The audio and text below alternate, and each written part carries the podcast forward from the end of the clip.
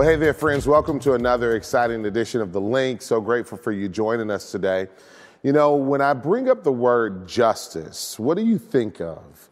Well, for many of us, it's a lot of emotions that come along with that word. For some, it's energizing, it causes us to think about mission and righting wrongs in the world. Uh, for others, it's a word that has been sullied and soiled and has negative connotation, and we feel that maybe there's no place for this discussion within the church? Well, I believe that justice is one of the most misunderstood virtues of Scripture. So today, we're going to have a very important topic that I'm simply going to entitle Redeeming Justice to help you to understand justice as an attribute of God, as a directive in Scripture, and what it looks like lived out practically. As always, I've invited some friends with me that I really appreciate, and I believe you're going to appreciate as well. First off, Nate Knapper. Uh, Nate is a Woodside member and he has a huge passion for justice. He's the founder and CEO of the Joseph Project. We'll talk about that a little bit more in the program. He's also a federal law enforcement agent who works for the Human Trafficking uh, Division here in Detroit. And uh, Nate, I'm so grateful for your heart and for your work. God bless you, brother. Thank you, Pastor Chris. Appreciate the chance to be here. Yeah, grateful for you.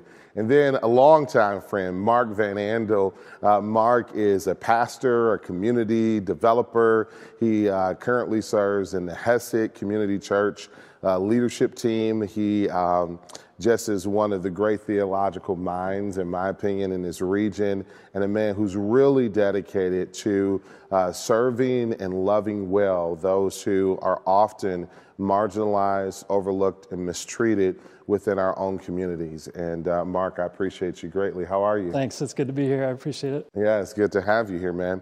Uh, let's let's talk about justice if we can, Mark. And uh, as always, these conversations, if you ever watch the link, start in Scripture. And I do believe that justice starts in the heart of God and in the heart of Scripture. So give us a sense of what uh, justice is. Yeah.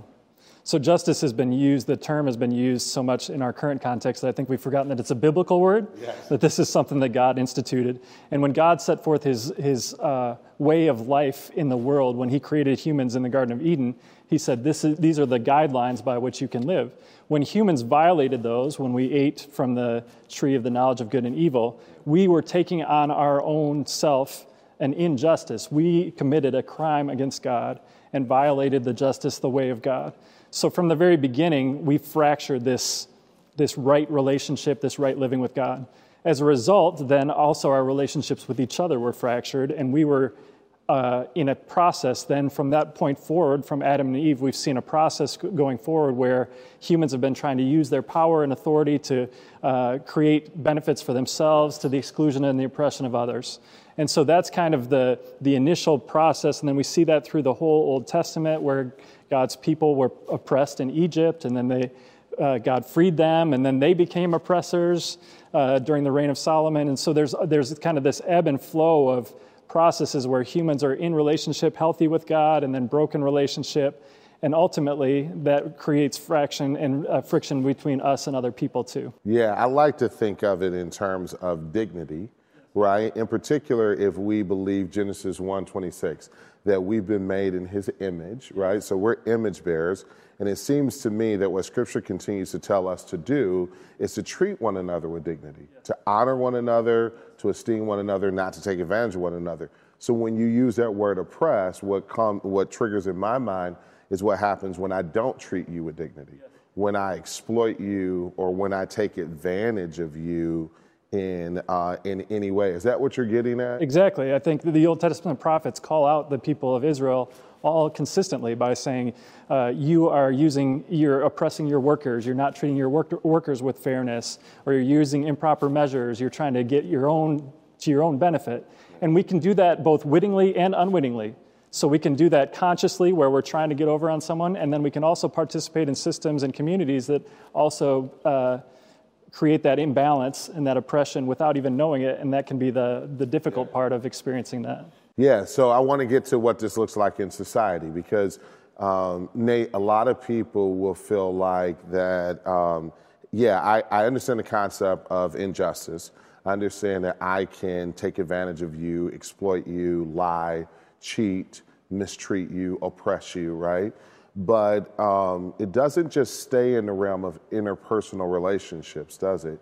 It can become societal. So, what does it look like when injustice becomes societal? Sure. Yeah. I mean, so my understanding of justice is, is very simple. I mean, it's just the concept that something is wrong and you're making it right. So justice is making a wrong thing right. And, you know, when I think of the concept of justice, oftentimes my mind runs to something that MLK uh, said. He said, injustice anywhere is a threat to justice everywhere. And I think that that's important, and we can affirm that statement. But I think the more important concept to understand is why that's true. And it's true because of what he says next. So MLK would go on to say that's the case because we are all interwoven into a common garment of destiny, so that something that affects you directly also affects me indirectly. So, for example, if somebody steals my car, and uh, they're not punished for that or they're not corrected in some way for that and i don't get my car back uh, and i don't get any form of um, restitution for that for example. That tells you something not only about how society views my property my car in this example but it also in a sense tells you something about how society would view your property your car. So I think that's what he was talking about. We're all interwoven into this common garment of destiny. And I think that when we disregard the moral standard on which the concept of justice is based, then it becomes a social issue, not just because an individual has been wronged, but because of what it says about the value of everybody else's dignity, everybody else's property, etc. Yeah, so James uses this thought within the church community of favoritism, right? Or preference. So when we begin to treat uh, certain groups of people with preference at the expense of others, it says something about us. And it does not reflect the heart or character of Christ. It says something about a society when that happens. And so, what is the response to that? What is the Bible then? You reference the Old Testament prophets. What does the Bible then call us to do in response to injustice when we see that? Yeah, I think I would say um, instead of viewing it, things through a retributive model, like Nate said, we need to think of a restorative model. How do we restore things back to the way God would intend for them to be? Yeah. So, in store, restoring the affirmation of the image of God that's created in that person. A, a great New Testament example of this is Zacchaeus, right? Zacchaeus has been doing people wrong and violating people's uh, by taking more tax money than he should. Then the Lord calls him out, and Jesus says, Come, I want to be in your house for dinner today. So he goes and shares this meal, and Zacchaeus then goes back and repays people according to the debt that he owed them from the Old Testament, the Old Testament prescription. So he's restoring that which he had broken through his oppression of other people. And I think that's what we have to view is how do we restore the dignity of people? How do we restore the image of God, the inherent dignity of people? And how do we restore the, uh, the actual wrongs, maybe even financial, that have been wronged, to be able to bring restored relationship out of that? Yeah, I love this thought of restitution because I think this is the part of repentance we miss, right? Uh, if I say the word repentance to you, oftentimes we think of what? Apologizing, right? And uh, part of good catechism, part of uh, understanding Scripture well, is to recognize that repentance is more than just saying, hey, I'm sorry, but it's a recognition that because I have uh, wronged you, there was something you lost, right? And, uh, and, and this restoring is to make whole again, to bring shalom again. And a lot of our communities need that, right? They need shalom again.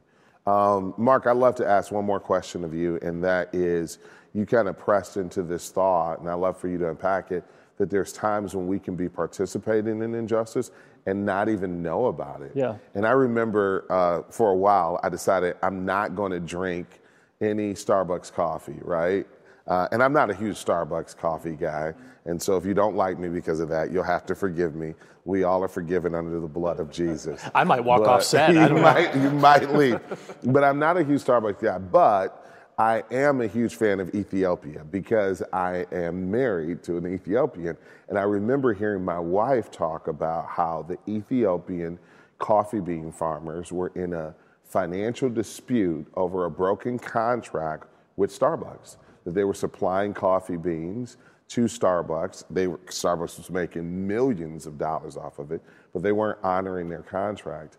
And I think about how, for whatever length of time, how my buying Starbucks resources was in some small way reinforcing the injustice that was happening there. Is that kind of what you're getting at? You know? Yeah, we make unconscious decisions just because they're convenient to us or familiar to us, and uh, we don't we don't question those assumptions. We fail to question how our actions have direct implications on other communities sometimes. And so I think sometimes it's just helpful to step back from that and reflect on that and say, oh, what is my investment in this company? I own shares of stock in this company. What are their business practices? What's the implications of that on the third world country where they get their products from? Or because I benefit from this low price, what worker is not getting paid a fair living wage as a result? So I think it, um, it's just helpful to step back and start to think on those and ponder those things to be able to see how our lives. Now, you can get caught in a bind if you start getting hesitant every time you go to the grocery store which products. But i think that in general it's helpful for us to step back and reflect on that to be able to think about how justice is implicated in our economics particularly. Yes. Yeah and i do think it's possible to get so granular that you get you get tied up. I mean even the example that you used with starbucks i mean i suppose that you're you're assuming there that somebody has the knowledge of that contractual dispute to, to feel that prick of conscience, if you will. So, for example, if somebody were not aware of that dispute and the ways that the Ethiopian people were being wronged by that uh, contractual breach, then I feel like uh, somebody would go buy their praline latte and they wouldn't yes. have a problem with it. But sure. if you know about what's going on, then there's sort of a deeper level of conscience that kicks in, right? Absolutely. And just to be clear, they've reconciled that situation. So drink away. But my point in, in bringing that up is you're right uh, for he who knows to do right and not to do it is sin, right? So once there is a consciousness or awareness of sin, to continue to participate in something um, is, uh, again, it's sin to us and it's furthering the mistreatment or exploitation of people. There's so many different directions we go with this conversation, but Nate, one of the things that I'm so impressed with with you is how your convictions around justice led to some significant life path choices. So, how has your understanding of justice, injustice, shaped the direction of your life? Yeah, I appreciate the question. And, you know, for me, so uh, for the benefit of the audience, I, I am an attorney by training. Uh, so I, am a Pepperdine Law graduate, graduated in 11, and uh, went on to work for the state of Michigan Attorney General's office for a time. While I was there, I had an opportunity to work on the Michigan Commission on Human Trafficking. And then after that experience ended, I went on to the FBI Academy at Quantico, where I graduated, and I've served as a special agent of the FBI here in the Detroit division ever since. So, you know, within those roles, uh, they are obviously very justice oriented. And uh, right now, uh, of course, the FBI is under the umbrella of the larger Department of Justice. We call that the DOJ.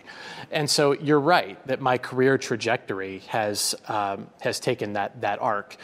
And, you know, I think that for me, Pastor Chris, it, it really does, in many ways, go back to God's heart for justice. I, I, think that the, the scriptures are very clear God loves justice. It says that justice and righteousness are the foundation of his throne in the Psalms. And when you talk about people being made in God's image, in his likeness, rather than a commodity to be bought, sold, abused, used, exploited, or damaged in any way, then it leads you to conclude that we are supposed to adopt a very high view of humanity because we're made in God's image and we're supposed to have a high and holy view of God. And so I think that that understanding has informed my career trajectory. I always wanted to do something that I felt was significant to my soul uh, and not, not so much about uh, the bottom line or the finances. And uh, so that's what led me to, to practice as an attorney law enforcement officer, and then in the nonprofit field with the Joseph Project, which is about the rendering of legal aid to survivors of human trafficking. Yeah, so again, so grateful for the work that you're doing and the, the lives that are being changed and impacted because of it. But what I really appreciate is the how, how justice has to become practical. It has to become um, actionable, right? Um, we can't just um, lament and not move to leadership. You know, before we started recording, we, uh, you know, I brought up Thurgood Marshall and how thoroughly impressed I am with his life story. If you've never studied his life, an excellent life to study, but Thurgood Marshall looks at the injustice that's happening during Jim Crow uh, era here in the U.S., and his response to it is to become an attorney and to argue cases that would change laws and uh, impact the way people lived. What I love about that is that we, yes, we do have to cry aloud. We have to make sure we're doing that. We do need to lament over the brokenness, but he went from lament to leadership. And I think that is hugely important. So, hopefully, part of what this conversation will do for each one of us is to cause us to say, what's broken that God has called me to fix? Um, what evil has God called me to eradicate? But there's another side of it, and this is the restorative side, and that is what beauty doesn't exist that God has called me to restore or maybe even uh, to create. Um, there's, there's another side that I want you to talk about for a minute, Mark, and that is how this can become, again, structural. Because we, we've talked about it on a, a kind of a personal, individual pers- perspective, but societies have institutions, right? That means sin can be codified, can it? Yes. Legalized, even. And we've seen that. So, talk about the structural side of it. Sure. I think uh, when you when you see the the fall of humanity, you realize total depravity is what I was trained in, what we were trained in with Calvinism. But uh, this thought that all of society is broken and fractured by sin. So therefore, the institutions that we build as as broken humans are going to be fractured. So we need to do some uh, evaluation. We can't just assume that all these institutions are functioning properly according to the will of God. We have to question that. So when we're involved in work, uh, for me, I've been passionate about education. So I start asking questions How is education, how is the education system broken or fractured? Or in communities, how how has policing impacted? How has that been fractured or broken? So, the, just to ask questions and assume that because these are human institutions that they probably have issues that we need to address and deal with. And then we need to listen to people who are impacted by those things. Listen to people who have been on the underside potentially of those and, um, and try and figure out how can we make this institution work better for all of, all of us, for myself and for my neighbor who I'm called to love as myself. So it's asking those questions and trying to um, then, then do like Thurgood Marshall did and enter into those places and use our influence and our leadership in those places to change the systems, to adapt them, to be able to be more in line with how God's kingdom operates. Yes. You know, and I think that all of this leads to two things. Number one, I have to first examine my own heart. And I think the mistake that often we make is to have a critical eye on society and culture, and we're all drawn to the injustices that enrage us. But I got to start, right, with praying, saying, Lord, you know, uh, examine my heart, reveal it to me, and where there are injustices in my life, I need to correct them. But then I do need to begin to look at the world around me and say, how has God called, called me to be engaged? Um, sometimes it can feel overwhelming. So, Nate, I want to hear you just talk about how do you avoid being overwhelmed? I mean, you're working in an area that can be literally overwhelming. When I think of human trafficking, the more that I learn about the stats around it, the more I, I learn about modern day slavery and what that looks like in the US. Honestly, there are times when my soul feels so overwhelmed that any action feels like a pebble being thrown into an ocean. So, how do you avoid feeling overwhelmed to the point where it paralyzes action? Sure, yeah. I mean, so you talked about modern day slavery. I mean, so to contextualize human trafficking a little bit, trafficking is just the commercial exploitation of another person for sex or labor services through force, fraud, or coercion. So, you know, when you're commercially exploiting somebody, uh, what you're doing is you're profiting off of their sex or their labor. And you're doing that by means of force, fraud, or coercion. So, whether you're compelling somebody to do something through violence, or you're defrauding them through promises of a better life or a future, maybe you're threatening them or you're coercing them by means of drug use, this legal concept of drug based coercion that's so frequent in the trafficking field, you are, in a sense, enslaving them. And uh, you talked about slavery and the overwhelming numbers that exist. I think the last number that I saw, according to the ILO, the International Labor Organization, was upwards of 40 million slaves all around the world. And so when you talk about the United States of America, you do have tens of thousands that are enslaved in some form of sexual or labor exploitation. Uh, and within the state of Michigan alone, we have hundreds of, of those people who have been identified in the past, and I expect that that trend would continue through the years. Now, to avoid becoming overwhelmed, I, I think that it's just a, matter of, of having a stubborn refusal to believe that things can't improve. Uh, for me, I, have always been attracted to big problems uh, and big challenges because uh, I feel like uh, Jesus' mandate was to whom much is given, much is required. And I feel that I have been given um, a skill set and an understanding of an issue, and uh, I want to chip away at the problem and give back to the extent I'm able. Yeah, that's great. Um, maybe a good place for us to kind of end this is to say um, we all can make a difference somewhere. And I think it's the collective efforts of God's Spirit working through His people that really does bring about uh, the massive change that we're looking for. But oftentimes, Nate, history has shown us He does use certain individuals to certainly be a catalyst. You know, I think of Will, William uh, Wilberforce and, and his catalytic call to overturn slavery. And he literally took something that was unquestionable in his lifetime to unthinkable. And uh, may God allow that to happen in the area of modern day slavery, in the area of educational injustice. For my wife and I, it is fighting for the unborn and, um, and, and justice there and the orphan. Uh, we want to see that. But I would love uh, for you, Mark, uh, before we close, to maybe just talk about how the church as a body can respond. Because I don't want us to think just as individuals, but how can we respond as church, as a church body? Sure. I think um, obviously seeking the scriptures is where we start because we want to know that this is God's heart. We want to be convicted that this is God's heart. And then praying, like you said, Lord, please show me where I can be an agent for justice in the world. And then I also think that it's good to learn and listen, get on a learning journey. So when I first heard about uh, the effects of racism, I was clueless. I was like, oh, I haven't heard of this before. But that started me on a journey. So I started reading different authors, Dr. John Perkins, and so forth, that got me thinking about things differently. And that started a call on my life to be present to the issues of this city. And that moved me and my family into the heart of the city. And that, that was a slow, long journey. That's been a 25 year journey to get to the point where I am today. So it hasn't just begun. But I think that as we, as we take those steps of obedience and learning and growing and seeking out God's heart for justice in the world, I think that God really does make a way for us.